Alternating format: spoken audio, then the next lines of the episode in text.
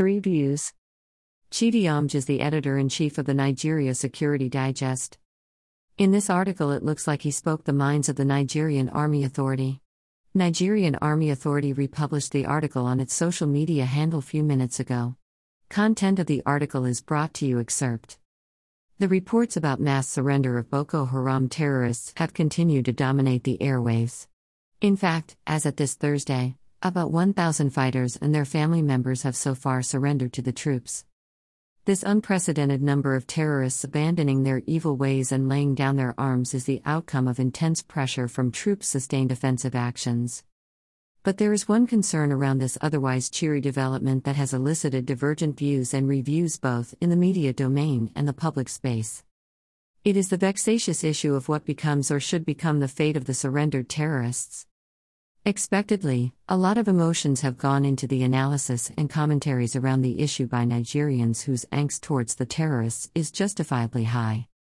In fact, if the cold bloodedness, bestiality, and brutality of Boko Haram terrorists towards innocent folks who are minding their own businesses are put into consideration, you would be tempted to recommend summary execution of such vicious fiends. If the stress that our security forces have passed through and the unquantifiable sacrifices a lot of the gallant troops have paid in the past decade in the course of carrying out their constitutional responsibility of defending the sovereignty of the Nigeria from Boko Haram terrorists, and their collaborators are considered, one would advocate the denial of any clemency for the surrendered villains.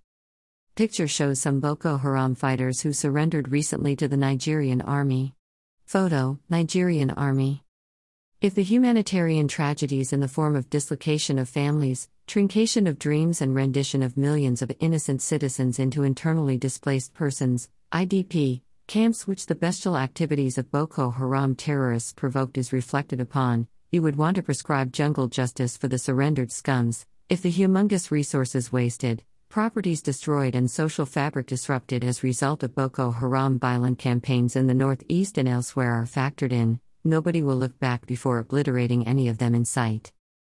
And so, the skepticism and emotions that are running wild among Nigerians regarding what to do with the surrendered Boko Haram fighters are pretty much understandable, but you see, Nigeria is a nation governed by law, and the Nigerian military is an institution guided by law and rules of engagement. Domestic and international laws, particularly law of armed conflicts and the Geneva Convention clearly stipulate that when an adversary surrenders or once he is injured to such a degree he is no longer able to fight, you do not shoot at him or kill him. The law goes on to say that the best you can do is to take them into your possession, more like protective custody, by moving them out of battle zone.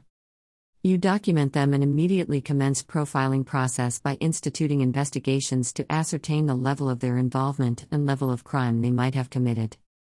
Certainly, there must be differences in their levels of culpability or blameworthiness in the crime they are perceived to have committed, and as such, those with serious involvement will have to be prosecuted and sentenced up to, including capital punishment if the court so decides.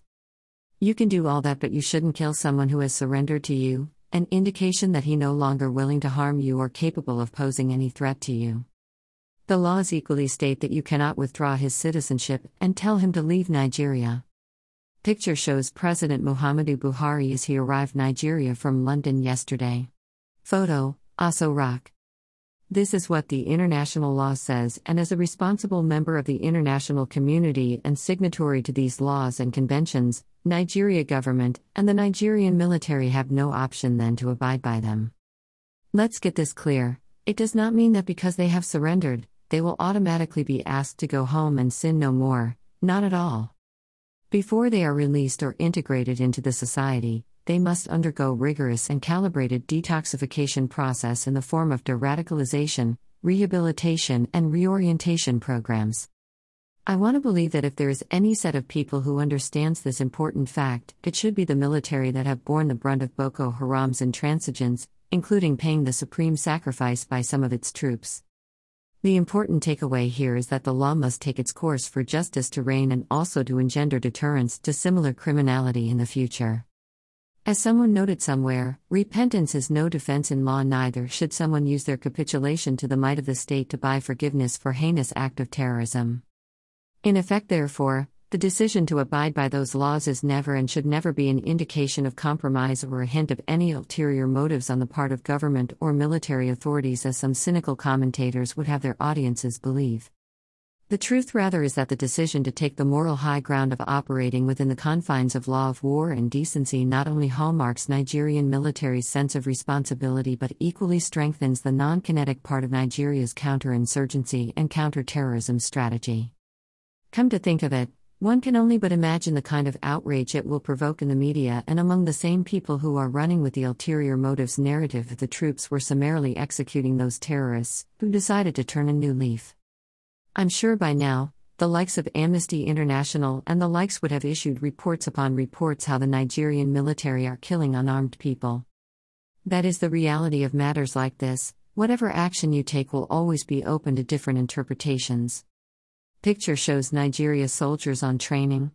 Photo Nigerian Army. As Sun Tzu, the Chinese military tactician and philosopher of yore, wrote in his classic, The Art of War, the acme of military skill is to defeat the enemy without firing a shot. It will therefore fit into Nigeria's counterinsurgency strategic policy if our military wraps up the war on terror in the northeast with less gunfire and more of changing rigid mindsets. And this is not just about Boko Haram terrorists. The Chief of Army Staff, Lieutenant General Farouk Yahaya, was explicit in his admonition to all terrorist groups operating in any part of the country to abandon their illegitimate cause, give up their arms or be prepared to test the full might of the Nigerian military.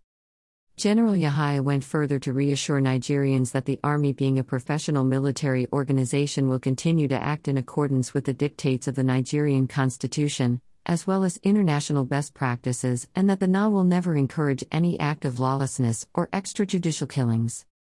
Accordingly, he said, all surrendered terrorists will be received, processed and passed on to the relevant agencies of government for further assessment in line with the extant provisions.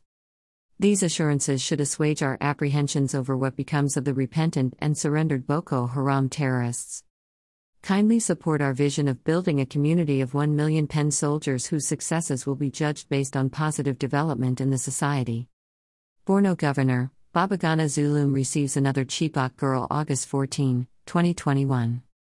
Borno State Governor Babagana Umara Zulum, on Saturday in Gwoza, received another Chibok girl who was rescued by the 26, most petitions not even typed. We are not police station that will just move, arrest whoever you complain about. We follow due process underscore EFCC complains August 14, 2021. Nigeria Economic and Financial Crimes Commission has called on the general public to ensure that their petitions to the Commission, What May Happen to Surrendered Boko Haram Fighters August 14, 2021. Chidi Omeje is the editor in chief of the Nigeria Security Digest. In this article, it looks like he spoke the minds. Buhari returns to Nigeria, holds arrival ceremony at airport, airlifted into Aso Rock, August 13, 2021. President Muhammadu Buhari has returned from London to Nigeria. There was a brief ceremony in honor of his arrival at Regina, my wife of over 26 years is my mother underscore former aviation minister Femi Fani Kayode August 12, 2021. You are the most constant, loyal, decent, civilized, courageous, virtuous, resilient, refined, kind, loving, compassionate, forgiving, patient, knowledgeable, spiritual, beautiful, discerning, sensitive, and intelligent person I have ever had the honor and privilege of having in my life.